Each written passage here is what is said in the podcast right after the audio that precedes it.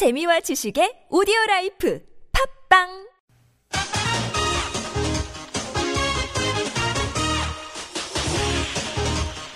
네, 열린 인터뷰 시간입니다. 반기문 유엔 사무총장이 방한해가지고 사실상 대권 출마 의사를 밝히면서 정가가 요동치고 있습니다. 어, 첫날 제주 포럼에서 어, 한는클럽 토론을 통해서 이런저런 긴 이야기도 하셨고요. 그 다음날은 약간 좀 이제 너무 성급했다는 느낌을 들어서 이제 약간 후퇴하는 발언도 했습니다만은 어쨌든 간에 지금 반기문 대망론은 지금 사실이 되고 있는 것 같습니다. 같이 맞물려서 충청권 대망론도 충청 대망론도 더욱 힘을 받고 있는데요. 충청권의 대표적인 중진위원으로 바로 충청 대망론의 잠재적인 주자의 한 사람이라고 볼 수도 있겠죠. 새누리당 정우택이 연결되어 있습니다. 안녕하십니까? 네, 안녕하십니까? 네, 제가 앞서 말씀을 드렸습니다만 반기문 현 사무총장 사실상 지금 이제 대권 행보로 여길 수 있는 이런저런 얘기를 충분하게 한 것 같은데 임기 칠 개월 남은 현직 유엔 사무총장으로서는 부적절하지 않았느냐 이런 지적도 있던데 어떻게 보십니까? 글쎄요, 좀 저도 그 이번에 말씀하신 것 같고 조금 그 의외 의외라고 그럴까요? 좀 예상 밖에 일찍 좀 언급을 하신 게 아닌가 이런 생각을 갖습니다. 왜냐하면 어, 반기문 총장 스스로가 어, 지금 어, 유엔 사무총장직을 수행하고 있는데 계속해서 대권 후보로 언급하는 것 자체가 우리나라 정치에도 바람직하지 않고 반기문 총장 스스로에게도 도움이 안 된다 이런 어, 저도 발언을 했고 또 총장께서도 이런 의미로 계속 말씀을 해오셨거든요. 그동안은 네. 그러셨죠. 네. 네, 근데 요번에 이제 유엔일로 오셔갖고 아직 어, 여러 가지 앞날이 예측이 그 좀 불허할 정도로 어떤 변화가 있을지 모르는데 일찍 의도적으로 언급을 하셨다고 한다면 어, 상당히 그 조금 예외다 저는 이렇게 의, 예상 밖이다 이렇게 말씀을 드릴 수 있겠습니다. 네, 반 총장 본인의 판단으로 그렇게 하셨겠지만은 어, 상황을 어떻게 판단할까 다른 배경이 또 있었을까요?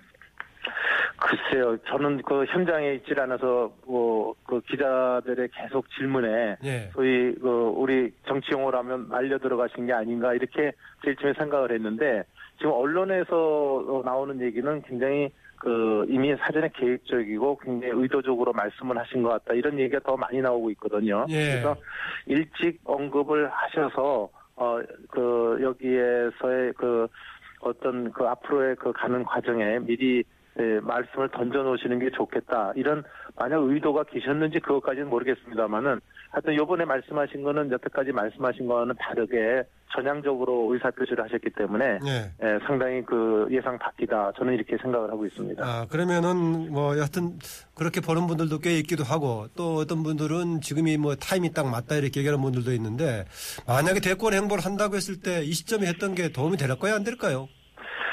저는 제가 그냥 정치적 관점에서 봤을 때는 좀 조금 부적절하지 않았나. 아하. 너무 너무 이르게 말씀을 하신 게 아닌가. 저는 이런 생각을 좀 갖고 있습니다. 네. 왜냐하면 일찍 그 노출되는 게 그렇게 우리 정치에서는 그렇게 좋지가 않다고 저는 판단하고 있고요. 네. 또 아까는 조금 아까 말씀드렸습니다만은 어, 지금 연말이나 내년 연초 들어가서. 어, 이 어떤 변화가 올지 굉장히 지금 예측이 불허하고 있는데 예. 예, 너무 일찍 그 주사위를 던지 이번에 그렇게 던지신 건지 안 던지신 건지 그 진위도 저희가 잘 모르겠습니다만은 예. 만약 던졌다고 한다면 너무 좀 어, 예측 불허 상태의 그 정치 상황에서 너무 일찍 언급을 하신 게 아닌가 저는 그런 생각을 갖고 있습니다. 예, 정우택 의원님도 넓은 의미에서의 범 어, 친박으로 가끔 불리기도 했었죠. 네, 그렇습니다. 예, 지금도 동의하십니까? 네, 범침박에 대해서는 이의가 없습니다. 네, 알겠습니다. 그런데 이번에 반기문 현 사무총장 대, 이번에 그 직접적인 이렇게 시사하는 발언 관련해가지고는 상당히 어려움에 처해 있는 친박을 중심으로 해서 국면을 전환하기 위해서 필요하다.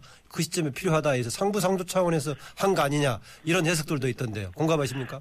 아, 저는 공감하지 않습니다. 그렇습니까? 왜냐하면 지금 저 반 총장께서 유엔 총장이라는 큰 역할을 하고 계신데 네. 우리 한국의 정치 국면 전환을 위해서 어, 대통령 이 반기문 총장의 말을 언급을 만약에 했다고 한다면 저는 그건 어, 큰 오산이라고 저는 보고 있습니다. 우선 네. 이 당은 저 지난번 그 선거 결과에 나온 데 대해서 어, 정말로 그 국민 눈에 거슬리는 오만함과 그 어떤 그 패권주의 이런 것에 대해서 진정한 반성을 하고 새로운 당을 어, 국민들에게 사랑받는 정당으로 거듭 태, 어, 태어나도록 이렇게 노력을 해나가야지, 이런 국면 전환용으로 어, 특히 유엔 사무총장 말씀을 어, 어, 언급하고 이렇게 한다는 것은, 저는 우리 만약 그런 당의 움직임이 있었다고 한다면 그건 당이 잘못 가고 있다고 저는 보고 있습니다. 네. 하여튼 반기문 유엔 사무총장 재임까지 해가지고 올 연말이 되면 십 년 임기를 마치게 됩니다만은, 국내 정치에 발을 들이게 됐을 때 극복해야 될 과제가 있다면은 몇 가지 가장 핵심적인 거 있다면 좀 지적 좀 해주시겠습니까? 네, 그거는 아마 그 국내 정치에 들어오면 이제 그 이제 정치라는 건 상대가 있는 거기 때문에 예. 예, 어디를 이제 택하실 수밖에 없을 텐데, 한쪽을 택했을 때 상대 쪽에서의 이제 엄청난 뭐 이렇게 정치라는 것도 음해도 있는 것이고, 또 어 또 있는 사실을 또 밝히는 것도 있지만, 또 거짓을 갖고 또 자꾸 어 공략을 하는 예. 그러니까 그 그동안 유엔 사무총장으로 쌓아오신 명예를 자꾸 손상시키는 이런 결과가 조금 나타나지 않을까, 이런 점에 대해서 제가 좀 걱정의 시각을 좀 갖고 있고요. 네. 또 한 가지는 아무래도 외교 생활을 오래 하셨기 때문에 이 국내 정치 현황이라든지 국내 정치 상황에 대해서 어, 좀 모르실 테고, 또 여태까지 또 정치를 안 해주셨기 때문에 정치가 또 제가 해보니까 아무나 하는 것 같지만 또 정치하는 사람이 또 내공이라는 게 있거든요. 예. 그래서 이런 측면이 잘 보완이 되시고 계시는, 계신지, 이런 검증의 단계가 굉장히 앞으로 혹독한 이 검증의 단계가 있을 텐데 예. 이 단계를 잘 넘으셔야 될 거다, 이렇게 생각을 합니다. 어, 지금 이제 반 총장 관련해서 나오면 충청 대망론 얘기가 나오는데, 왜 충청 대망론 얘기가 자주 나올까요? 아, 이것은 그동안 저 제가 생각하기에는 어, 영호남 대통령이 나오면서 그동안 네. 약 오십 년 동안 어, 영남에서 집권을 하고, 이런 것에 대한 어떤 식상감이라고 그럴까요? 이런 것들이 예, 작용을 한 것 같고, 또 네. 우리나라 어, 이 정치의 고질병이라고 하는 동서분할주의에 대해서 네. 좀 이제 식상들이 많이 되셔서, 우리 충청이나 중부권에 좀 좋은 인물이 있으면 이번에는 어, 사회통합적 차원에서 어, 중부권 인사가 한번 나오는 게 좋겠다, 이런 인식들이 좀 많이 팽배한 게 아닌가, 이런 생각을 갖고 있고요. 네. 또 한 가지는 이제 충청에 계신 분들의 입장에서는 이번에 의석수가 또 늘어났습니다. 네. 두 석 정도가 더 늘어나갔고, 지금 호남과 거의 비슷해지고, 또 대구 경북이라고 하는 티케이 쪽의 의원 의석수보다 또 주석이 더 많아졌습니다. 충청권이. 예. 또 호남권보다 또 충청권이 인구가 더 많아지고, 이런 여러 가지 조금 그 외변적인 이런 어, 상황이 좀 달라지면서 충청도 분들이 우리도 이제는 정치의 한 축이, 중요한 중심축이 돼야 되지 않겠느냐, 이런 인식들을 많이 하고 있는 것 같습니다. 그래서 예. 이러한 것들이 작용을 통해서 일어나는 것 같고, 마지막으로는 이번 총선 결과에서 어 아무래도 저 이 초점의 관심이 충청과 중부 쪽으로 어 경상도 쪽에서 옮겨가지 않았나, 저는 인식을 인식을 그렇게 하고 있습니다. 예, 반 총장의 그동안의 현 여권 계열의 충청권 인사들 중에서는 어, 총리하셨다가 지금 이제 빠져 계시는 이한구 전 총리, 또 강창희 전 국회의장, 또 정계 입원으로 마치신다고 하니까 거의 유력하게 남은 게 정우택 의원이신 것 같은데, 정우택 의원 대권에 도전할 생각 갖고 계십니까?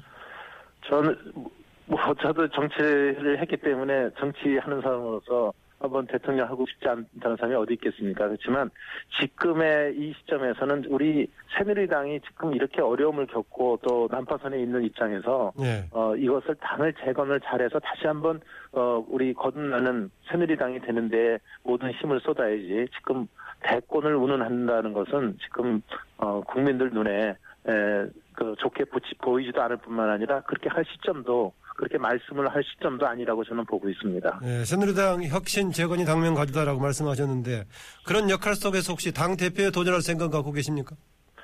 아, 그런 질문을 저도 많이 받는데요. 지금 예, 여러 가지 지금 앞으로의 일정은 어, 조금 더 제가 할 역할을 좀 찾아보고 결정을 하도록 하겠습니다.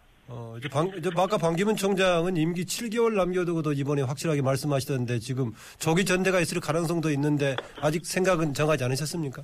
네, 저, 저도 뭐 저 지금 할 얘기할 시점이 아니라고 말씀을 드렸습니다만은 이 대권에 대해서도 여러 가지 네. 생각도 해야 되고. 어, 거기까지 포함돼서 어, 연관돼 네, 있군요. 그렇습니다. 예. 저는 충청 대망론이라는 것이 예. 이, 그 충청 인사에서 이번에는 한번 대통령이 나왔으면 좋겠다, 중부권에서도 나왔으면 좋겠다, 이런 뜻이지, 저는 반기문 총장님 한 분만 놓고서 충청 대망론이냐 아니냐. 예. 아, 이거, 이거는 우리 아니라고 저는 보고 있습니다. 네, 예, 그 말씀 아까 그런 취지로 충분히 이해를 했습니다. 그런데 네. 보니까 그 어제요, 뭐 김혁 그 전 한 뭐 재판소 재판관을 어, 이른바 혁신 비대위원장 임명했는데 혁신 비대위원장 역할 잘 수행할 수 있겠습니까? 글쎄요, 뭐, 지금 이분은 참 훌륭하신 분입니다. 예. 그, 잘 아시다시피 헌법재판관도 지내시고 또 동국대학교 총장도 지내신 분으로 제가 알고 있는데. 네, 공직자 윤위원장도 하셨고요. 예. 그렇습니다. 그래서 다만 이제 걱정은 이 당내 사정을 지금 잘 정치를 하신 분이 아니기 때문에 예. 우리 당내 사정을 잘 파악, 어느 정도 파악하고 계신지. 이 왜냐하면 이번에는 이 전당대회까지 시간이 뭐 이, 삼 개월 빼기는 그렇게 큰 긴 시간이 아니지 않습니까? 그래서 예. 짧은 시간에 저희들의 당에 여러 가지 쇄신을 만들려면은 여러 가지 힘이 드실 텐데 다만 뭐 제가 보기에는 어 바깥에서의 국민의 눈높이에서 우리 당을 쇄신해 나가신다고 한다면 저는 잘 되시, 하시지 않을까 이렇게 일단 기대는 하고 있습니다. 네, 김혁 비대위원장 이제 전국위에서 추인을 받아야겠죠?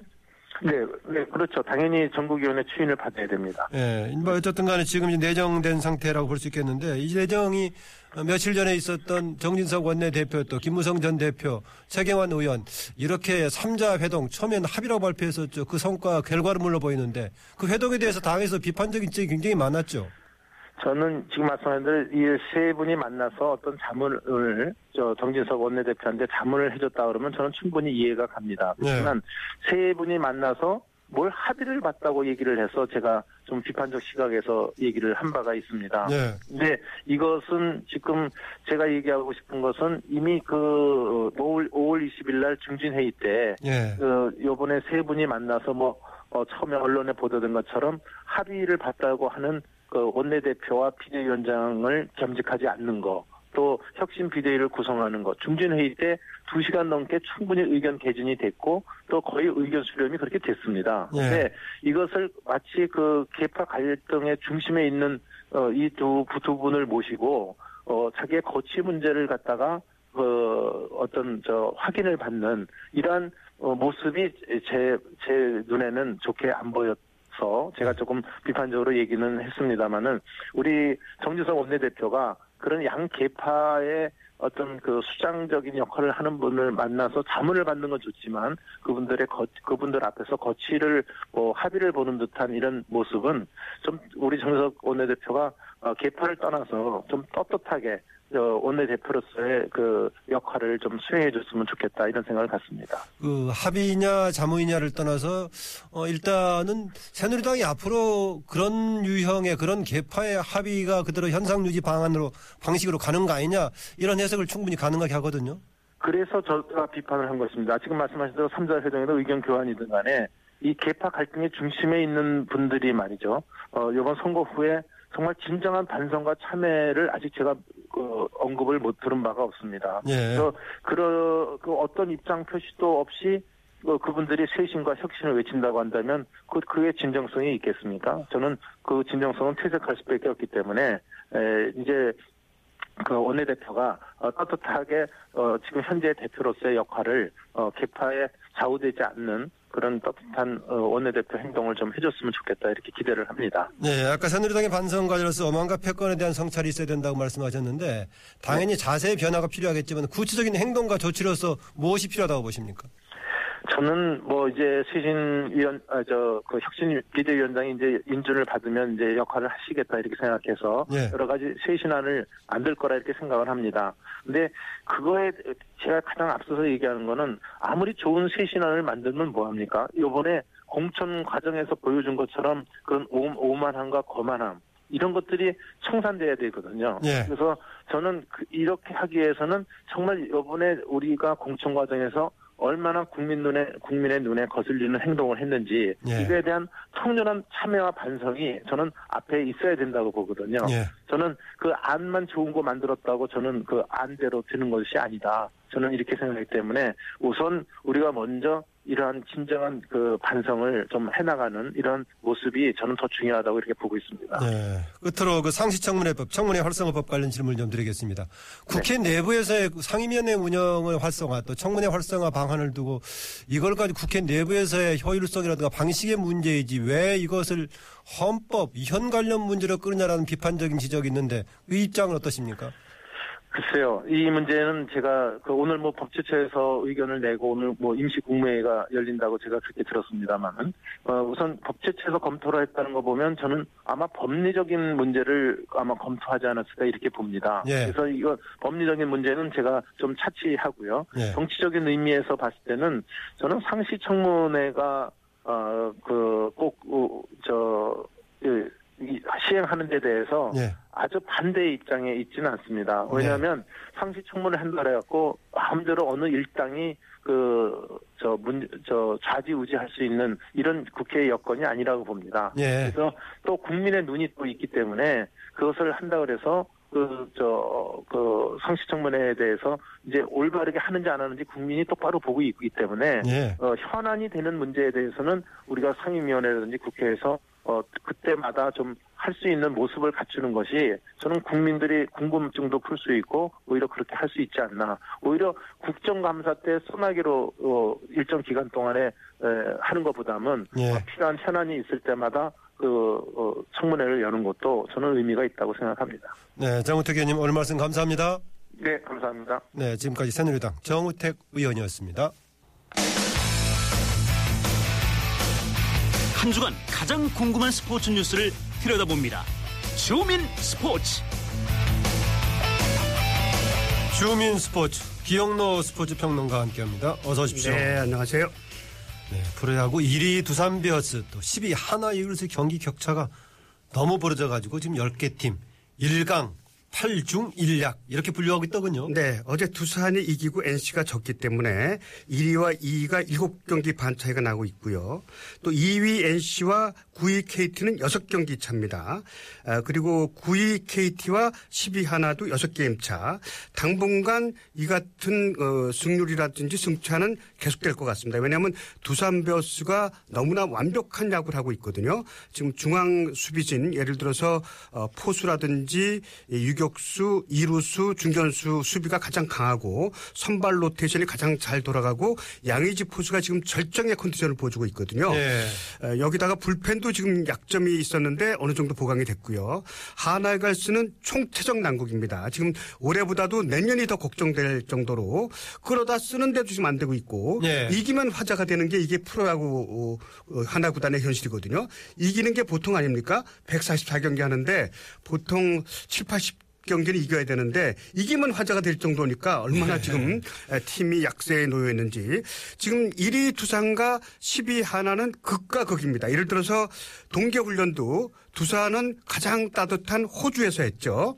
그런데 한화 이글스는 김성근 감독이 그렇게 좋아하는 고치에서 했습니다. 이게 에스케이 시절부터 마무리 훈련은 고치에서 한다든지 고치만 가고 있거든요. 근데 올해 고치가 추웠기 때문에 일본 고치죠. 예, 일본 네. 고치. 감기 걸리는 선수들이 많아서 동계훈련이 제대로 되지 않았다는 평가가 나오고 있고요. 또한 두산이 가장 먼저 삼십 승 고지에 오른 반면에 하나는 가장 먼저 삼십 패를 당했었고 또한 그 한화 이글스가 칠십 대 중반의 백전노장의 김성근 감독, 예. 김태형 어, 두산 감독은 이제 이 년 차죠. 뭐 극과 극인데 성적도 그렇고 지금 기록도 그렇습니다. 당분간 이 같은 추세는 계속될 것 같습니다. 겨울 훈련의 그 변수가 크나요, 영향이? 왜냐하면 한화 이글스는 노장 선수들이 많았기 때문에 이 겨울 훈련을 효율적으로 했어야 되거든요. 예. 어, 그런데 날씨가 좀 고르지 않고 추웠기 때문에 겨울 훈련을 제대로 할 수 없었죠. 오히려 하나가 호주로 가서 했으면 좀 결과가 조금은 달라지지 않았을까 아, 그렇게 얘기해 볼 수도 있습니다. 예. 예.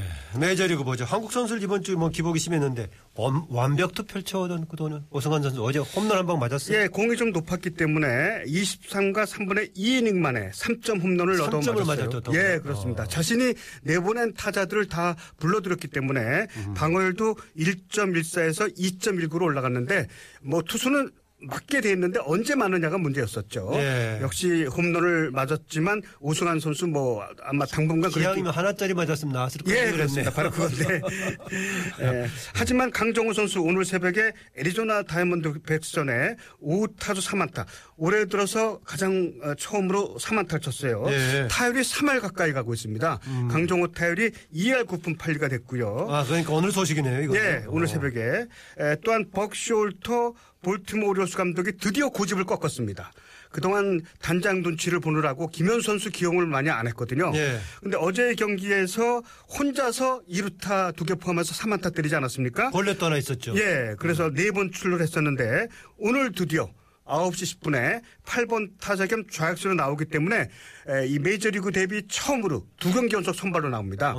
벅스홀터 감독도 이제 고집을 꺾을 수밖에 없을 정도로 김현수가 잘하고 있는데 지금 현재 사 할 삼 푼 팔 리예요. 물론 이제 사십 몇 번밖에 타석에 들어서지 않았습니다만은 국내에서 별명이 사모수 안에 사모수. 사 할도 못 치는 쓰레기. 이게 단어법입니다. 단어법에 워낙 잘 치니까 그런 말을 쓰는데 지금 메이저리그 가서 사 할 치잖아요. 네. 예. 하여튼 김현수 선수 아마 제가 볼 때는 나중에 얘기 들어봐야겠지만 아마 야구를 시작한 이후에 가장 아마 그 강하게 훈련했고 가장 또 정신력이 강해진 지금이 아닐까 이렇게 저는 보고 있어요. 네. 류현진 선수 마이너리그 경기 세 번째 출전에서 백사십오 킬로그램까지 나왔거든요. 네. 근데 류현진은 백오십 킬로그램가 넘어야 돼요. 음. 평균 백사십팔 킬로그램 정도. 그러니까 아, 미국식으로 따지면 구십이, 삼 마일. 네. 예, 구십삼 마일. 이 정도 네. 나와야지만 에, 이 승리 투수가 되고 막 그러거든요. 근데 구십 마일, 구십일 마일 이렇게 되면은 많이 얻어맞았거든요. 네. 지금 마운드에 오르게 되면 엄청 얻어맞습니다. 아, 그러니까 조금 더 속도를 올려야 예, 그렇습니다.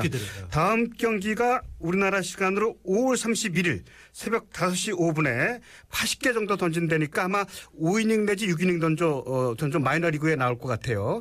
지금 같은 추세로 어깨에 이상이 없다면 빠르면 유월 중순 늦어도 유월 말에는 빅리그에 올라오게 될 것 같습니다. 예. 와, 스포츠계에서 종종 있는 도박 뇌물 사건 소식을 이 시간에 전해드려가지고 별로 안 좋은 소식 전했었는데 이번에 또 전북 현대 스카우트가 심판을 현금으로 매수해가지고 지금 또 문제가 되고 있네요. 예, 근데 더 큰 문제는 뭐냐 하면 개인한테 돌렸다는 얘기죠. 음. 지금 이 스카우터가 참호 씨인데 에, 전북 현대가 뭐라 그랬냐면 심판 두 명한테 에, 오백만 원을 줬다. 이건 확인이 됐습니다. 예. 아, 그런데 근데 그 사람 연봉이 일억 이천이다. 아니 그건 말이 안 되죠. 십억을 연봉 받는다고 해서 회사를 위해서 자기 돈을 쓰는 사람이 있습니까? 음. 그건 없어요. 어. 개인 돈을 일억 이천 받는다고 해서 오백만 원을 구단 몰래 자기 돈을 써서 심판을 매수해서 게임을 이기게 한다? 그러면 개혁노 평론가의 얘기는 그 사실이 아닌 것 같다. 그 예, 얘기입니까? 말이 안 되죠. 아. 구단 차원이라고 봐야겠죠. 음. 이거는 이건 말이 안 됩니다. 이건. 그리고 또 참호 씨가 이 감독의 신복입니다. 사실 스카우터는.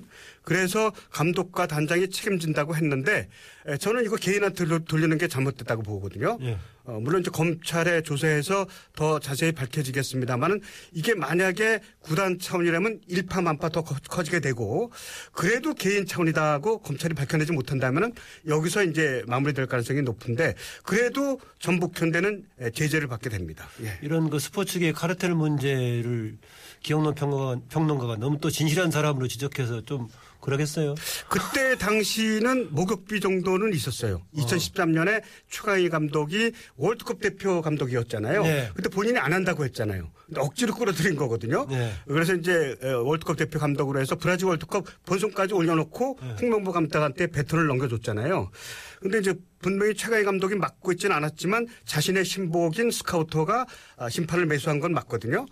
그러니까 요거는 아마 최강희 감독도 만약에 개입이 안 됐더라도 도덕적인 책임을 충분히 져야 되고 그리고 지금은 이제 컴퓨터 배정으로 심판을 배정하거든요. 네. 그러니까 그때 당시만 해도 주먹구구를 했는데 이천십오 년부터는 컴퓨터가 배정하기 때문에 조금은 이게 부정의 소지가 없었지만 그래도 프로야구는 심판 한 십오 년, 이십 년 하면 연봉이 일억 넘거든요. 예. 근데 프로축구는 한 게임에 주심이 이백만 원, 부심이 백만 원, 대기심 오십만 원밖에 못 받아요. 그럼 일 년에 많이 해봤자 이십 게임 내지 삼십 게임 정도인데 최고 많이 받는 심판이 한 육천만 원 정도, 아하. 적게 받는 심판은 이, 삼천만 원밖에 안 되니까 생활이 안 되는 거죠. 음. 이걸 갖다가 프로야구처럼 연봉제로 하고 만약에 조금이라도 부정이 있다면은 영구 제명시키는 이런 쪽으로 가야지만 프로 축구에서 아마 거의 이 그 부정의 소지를 막는, 프로야구는 그런 게 거의 없잖아요. 예. 예. 그러니까 프로 축구도 좀 예산이 좀 들어가겠습니다만은 연봉제로 하고 어, 심판한테 어느 정도 생활을 보장해주고 그 대신에 이렇게 부정의 소지가 좀 있다면은 영구 제명시키는 그런 쪽으로 가는 게 더 바람직하지 않은가 이렇게 보고 있습니다. 예. 조금 전에 거론했던 전북 현대 우리나라 지금 프로 축구에서 강팀이죠. 그러니까 우리나라 축구 사상 이제까지 초반에는 이제 뭐 천안이라 이런 예. 팀이었고 그다음에 포항 스틸러스인데 최근에는 전북 현대가 대세죠. 예. 그러니까 아시아 챔피언스리그 우승 경력도 있고 하여튼 그 최강희 감독이 팀을 잘 이끌었기 때문에 뭐 우리나라 프로 축구팀 가운데 최고 팀인데 이렇게 심판 매수 전략이 드러난다면은 굉장히 그 어, 팀에서는 치욕스러운 거죠. 예. 이 와중에도 하여튼 뭐 전북 현대, 에프씨 서울하고 두 팀 모두 아시아 챔피언스리그 팔 강에 진출했군요. 근데 재미있는 것은 팔 강에 진출한 팀이 우리나라 두 팀, 예. 일본 두 팀, 중국 두 팀, 호주 두 팀, 여덟 팀이었거든요. 예. 그런데 호주와 일본이 다 떨어졌어요. 어허. 그리고 우리나라 아, 전북 현대와 아, 에프씨 서울. 또 중국의 산둥 루넝과 상하이 상강 이 네 팀만 팔 강에 올라갔어요. 예. 팔 강인데 네 팀이라고 하는 것은 중동 쪽에 또 그렇죠. 네 두, 팀이 있거든요. 예, 중동 일 위 팀과 이 동아시아 일 위 팀과 챔피언 결정전을 갖는 거거든요. 예. 그래서 팔 강이지만 한쪽 한쪽에서는 한쪽 기준으로 보자면 사 강이 된 거네요. 예, 그렇습니다. 예. 사 강이 된 건데 유월 구일 날 대진이 있게 되는데 우리나라 팀끼리 사 강 붙을 수도 있어요. 예. 그러니까 전북과 에프씨 서울이. 근데 이제 바람직한 것은 역시 우리와 중국 팀끼리 서로 어, 따로 붙는 게 낫죠. 네. 예.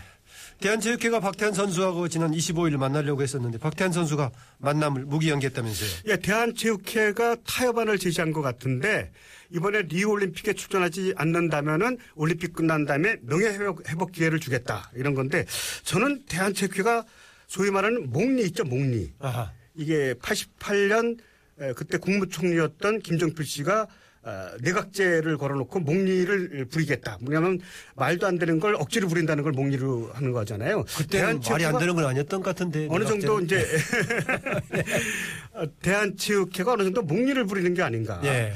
지금 현재 에, 그 박태환 선수가 리우올림픽에 나가지 않는다면은 이익을 보는 사, 단체라든지 개인을 잘 생각해봤더니 없어요. 아하. 단지 대한체육회가 통합체육회로서 이게 첫 번째 과제인데 이거에서 개인한테 굴복하는 게 이제 싫었던 것 같은데. 대한체육회라는 조직의 이름으로 얘기하지만 거기 보면 이걸 주도하는 분들의 판단이겠네요. 그것도 있고요. 이익을 보는 단체는 저는 봤더니 독일, 미국, 중국, 일본, 캐나다. 왜냐하면 여기에 이제 라이언 코크레인, 천오백 미터 선수, 수냥, 하기노 고스케, 파월 비도만, 이 독일, 이런 선수들이 이제 박태환 선수랑 라이벌이거든요. 예. 안 나오면 아무래도 박태환 선수가 옛날 같지 않다고 하더라도 유리해지죠. 그렇다면 이 다섯 나라가 전 유리해지는 것 같은데 어쨌든 대한체육회로서는 왜 박태환 선수가 리우올림픽에 나가지 않아야 되는지 네. 또 올림픽에 나간 다음에 명예를 회복시켜주겠다는 건데 지금 명예를 회복시켜주기 위해서 리우올림픽에 출전시키는 건 안 되는 건지 아무래도 전 이건 목리를 부리는 게 아닌가 저는 그렇게 보고 있습니다. 네. 네. 마지막으로 슈틸리케 감독이 유럽 원정 이 년 전에 뛸 선 우리나라 축구 선수 이십 명만 선발했군요. 세 명은 안대로 가기로 했는데. 보통 이십이, 이십삼 명은 하나요? 예, 세 명이죠. 이십삼 명이죠. 예. 월드컵도 그렇고. 근데 이제 서너 명 정도가 일 분도 뛰지 못할 수도 있다. 이걸 배려한 건데. 예. 우리나라 프로야구 모 감독은 선발시키자마자 공 몇 개 던지고 간판시키는 경우도 많잖아요. 음. 이거는 선수 개인적인 인격도 좀 봐야 되거든요. 사실은. 요즘, 요즘 논란이 되고 있는 예, 그런 이야기입니까? 예, 슈틸리케 어. 감독은 그런 면에서 인품도 더 뛰어난 게 아닌가. 아, 이번에 잉글, 저, 체코와 프랑스전을 앞두고 있는데, 에, 각, 과거에 히든크 감독이 체코한테 오 대 영, 프랑스한테 오 대 영으로 지는 바람에 오 대 영 별명이 있었잖아요. 그랬죠. 이번에 에, 체코전이 또 준비되어 있습니다. 그리고 세계 최강인 스페인전도 있고요. 네. 그래서 다음 주는 스페인, 체코와 평가전이 가장 큰 경기라고 할 수 있겠습니다. 우리나라가 네. 잘 뛴다면 더 명승부전이 되겠군요. 네, 그렇습니다. 네, 지금까지 주민 스포츠, 스포츠 평론가 김혁 씨였습니다. 네, 안녕히 계십시오. 네, 수고하셨습니다.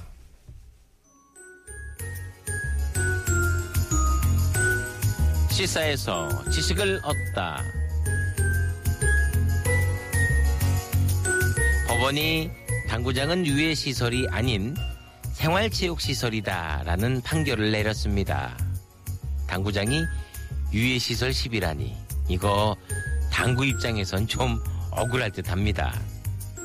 당구의 원형은 기원전 사백 년 그리스의 오개 스포츠에서 시작했다는 이야기도 있는데요. 십사 세기 영국에서 실내에서 할 수 있도록 크리켓 경기를 개량하면서 나왔다는 것이 가장 정설입니다. 여기에 십육 세기 프랑스 왕실 예술가가 지금의 당구와 비슷한 규칙을 만들었다고 하네요.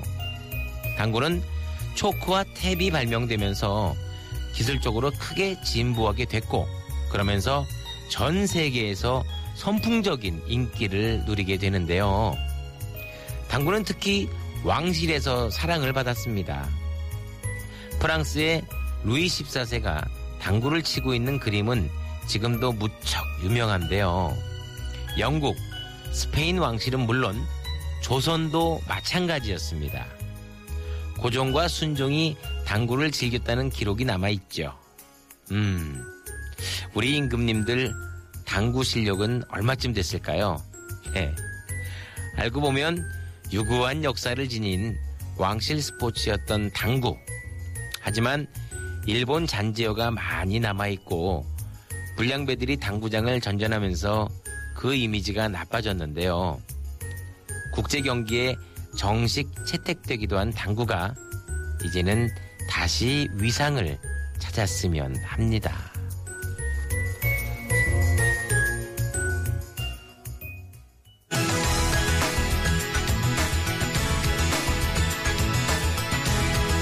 전국 시도교육청이 일제히 교권 지키기에 나섰습니다. 교훈을 폭행하는 학생을 심하면, 심하면은 형사고발까지 할 수 있게 조치하겠다고 하는데요. 서울특별시교육청 교권보호지원센터 정혜민 상금 변호사 연결해서 이야기 나눠보겠습니다. 안녕하십니까? 네, 안녕하십니까?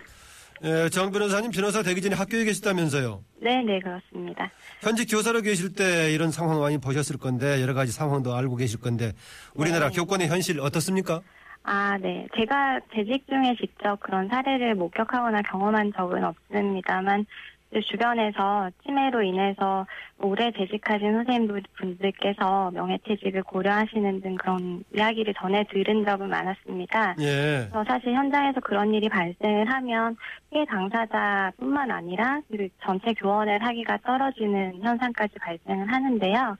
예, 그 오이시디 자료를 보고 참고했 네, 우리나라 예. 공교육의 질이나 교사의 질은 매우 높다고 평가되기도 하고 예. 그런데 그럼에도 불구하고 교사가 된 것을 후회한다라고 답변하는 비율이 오이시디 국가 전체 평균보다 두 배나 더 높다는 통계를 접한 적이 있었습니다. 예. 그러한 것들이 교권의 현실을 반영하는 자료가 될 수 있지 않을까라는 생각을 했습니다. 네, 직접 학교에 계실 때는 직접적인 네. 옆에서 경험은 없었지만 네, 네, 주변에서의 네. 명예퇴직까지도 고려하는 네, 이런 상황들이 그렇습니다. 있었다라고 말씀하셨는데 네. 지금 이제 그걸 맡고 계시면서 이제 이번에 네. 이제 교권보호지원센터에 이제 맡고 계시면서 실제로 보고된 사례 중에서요 학생들이 네. 교권을 침해하는 사례 얼마나 된 걸로 나타났습니까? 네, 그 작년도 기준 통계로 말씀을 드리면요, 전국에서 이제 교권 침해 건수만 하면 삼천사백여 건에 달합니다. 그래서 네. 그렇게 보고되지 않은 건수, 사실 그 파악되지 않은 케이스도 적지 않을 것이라고 생각하기 때문에 피해 규모는 상당하다고 파악을 하고 있습니다. 네, 네. 이제 교권을 이야기할 때 뭐 학교에서의 학생들은 못지않게 학부모들의 교권을 침해하는 경우가 빈번하다고 들었는데 어떤 내용입니까? 네.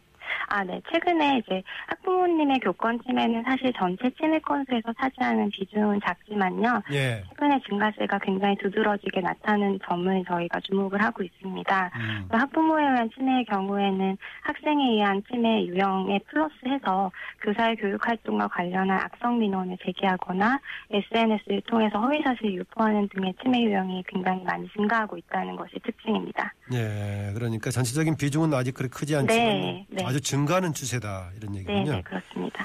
예, 그 피해 교사들 아까 명예퇴직도 고려하고 있다 말씀하셨는데 정신적인 충격이 상당할 것 같은데요. 피해 네. 교사들의 고충에 대해서 말씀해 주시죠. 네, 저희가 그 피해 교사분들과 상담하는 과정에서 네, 학생이나 학부모에 의한 언어폭력, 신체폭력이 있을 경우에 피해 당사자들은 수치심이나 모욕감, 무력감을 굉장히 많이 느끼고 있고요. 네. 특히 폭행의 경우에는 신체적인 피해 외에도 이후에 유사한 사고가 발생할지도 모른다는 불안이나 긴장이 굉장히 높은 상태여서 그런 것들이 두통, 불면, 호흡곤란으로까지 이어지는 경우가 많이 이야기되고 있습니다. 예. 그래서 이제 저희는 사후 복귀와 관련해서 사실 피해 당사자 선생님들께서 본인이 회복 가능할지에 대해서 굉장히 많이 우려를 하고 고통스러워하시는 점을 주목을 해서 이제 피해 교사분들의 치유, 회복을 위해서 필요한 조치도 적극적으로 운영을 할 예정입니다. 가해 학생에 대한 처분이 궁금한데요. 현재 학교나 네. 교육청 차원에서 어떤 처분을 내리고 있습니까? 학생들끼리 싸웠을 땐 이렇게 반을 바꿔주거나 네. 학교를 전학시키거나 이런 경우도 있는데 어떻습니까? 네네네. 그러한 학교폭력의 경우에 격리조치와 마찬가지로 저희도 사안이 발생을 했을 때 우선적으로 격리조치 네, 취하고 있고요. 학생하고 일단, 교사하고 격리 조치는 어떤 방식으로 하는 건가요? 어, 일단은 교사가 병가를 쓰는 방법도 있을 것이고 학생에 대해서 격리 조치를 취하는 방법도 있을 것인데 네. 그런 그런 내용들이 사실 학칙에 따라서 단계적인 징계 내용에 포함이 될 수 있습니다. 그리고 올해 팔월 사일자로 시행되는 교원의 지위 향상 및 교육활동 보호를 위한 특별법에서 네. 가해 학생 및 학부모에 대해서 특별교육 또는 심리치료 조치할 것을 규정하고 있어서 그러한 방법도 처분의 방법 하나로 인정이 되고 있습니다. 네, 지금 격리 또 심리치료 이런 거 말씀하셨는데 네. 이번에 서울교육청에서 적극적인 형사처벌조치도 한다는 내용 보도되었는데 어떤 내용입니까? 네네. 저희 기본 방향은 명백한 교육활동 침해 사안으로 파악될 경우에 저희가 적극적으로 형사고발 조치까지 고려를 한다는 내용인데요. 학생도 포함되는 겁니까? 네, 포함, 원칙적으로 포함은 되지만 사실 학생의 경우에 사안의 경중에 따라서 일단은 교육적으로 단계적인 접근을 우선을 해서 진행을 할 것이고요. 학부모에 의한 침해의 경우에 기본적으로 학교 내에서 교권보호위원회의 조정 및 화해 절차를 진행을 하고 있는데요. 예. 그러한 관, 단계에서 조정이 되지 않거나 굉장히 심각한 양상의 사안에 대해서 이제 저희가 단호한 조치의 필요성이 인정되는 경우에 한해서 적극적으로 대응을 하고자 하는 방향입니다. 네, 학생 인권 관련해서 한때 학생 인권 절에 논란이 있으면서 교권 문제가 제기됐습니다만 네. 교권이 네. 지, 문제가 제대로 해결이 돼야 학생 인권 부분도 설득력 있지 않겠습니까? 아, 네, 그렇. 그 네. 학생인권과 이제 좀 상충적인 개념으로 이해를 하시는 분들도 꽤 많을 것 같은데요. 사실 네. 학교 현장에서는 학생인권 그리고 교권이 상호 같이 보장받고 존중받는 그렇죠. 예. 예, 형태가 되어야지 바람직한 교육 현장이 될 것 같습니다. 교권 강화에 서울교육청에서 지금 어떤 노력을 하고 있는 겁니까? 네, 지금 기존의 외부법률 지원단을 운영하고 있었고 이번에 교권보호지원센터의 상근변호사 체제로 이제 사안 발생을 했을 경우에 기존보다 조금 더 상시적으로 즉각적으로 대응이 가능할 것 같습니다. 네. 그리고 교권보호 컨설팅단, 뭐 교육활동보호 긴급지원팀 등을 운영을 해서 저희가 직접 현장으로 찾아가서 지원을 할 수 있는 체계를 갖추고자 합니다. 이외에도 이제 피해 교원에 대한 치유 지원 강화하는 사업도 계획하고 있고 치매 예방을 위한 교육자료 개발 등의 활동도 계획을 하고 있습니다. 네, 마지막으로요. 예, 형사고발까지 돼가지고 서로 학생들과 또 네. 이제 뭐 선생님들 간에 사제지간에 법정에서 만나기까지 하게 되는 그런 상황이 발생하지 않도록 네. 하기 위해서는 어떤 노력이 필요한지 한 말씀 주시죠. 네, 네. 교권 보호를 위한 대책이 비단 교사만을 위한 것이 아니라 학교 현장 둘러싸고 있는 굉장히 다양한 구성원들 모두를 위한 것이라는 것을 좀 주목을 해주셨으면 좋겠습니다. 그래서 학교에서 이루어지는 교사의 교육 활동에 대해서 신뢰와 존중을 가져주는 것은 궁극적으로 아이들이 행복하게 공부하는 교실을 만들기 위한 추석임이고 교권에 대해서 바른 인식 개선을 위해서 학교 현장 외에서도 많은 관심을 가져주시기를 부탁드립니다. 네, 오늘 말씀 고맙습니다. 네, 감사합니다. 네, 지금까지 서울특별시교육청 교권보호지원센터 정혜민 상근 변호사였습니다. 네, 잠시 뒤 오전 아홉 시에 황교안 국무총리가 주재하는 임시국무회의가 열립니다. 최근 논란의 중심에선 국회법 개정안에 대한 제이 요구안을 의결할 예정이라고 하는데요. 제이 요구안 의결한다는 건 다시 말해서 대통령의 거부권을 행사한다는 뜻입니다. 대통령이 거부권을 행사하면 협치는 끝이다 이렇게 더불어민주당과 국민의당 여러 차례 경고했는데요. 이번 박근혜 대통령의 결정이 불가피한 선택일지 아니면 자충수인지 그 판단은 결국 국민들의 몫이겠죠. 열린 아침 김만음입니다. 오늘은 여기까지입니다. 저는 내일 아침 일곱 시, 아 내일이 아니죠? 월요일이 되겠네요. 벌써 일주일이 갔습니다. 이번이 오월에 아마 마지막 주말이 되는 것 같네요. 다음 주 월요일에 뵙겠습니다. 좋은 주말 되십시오. 고맙습니다.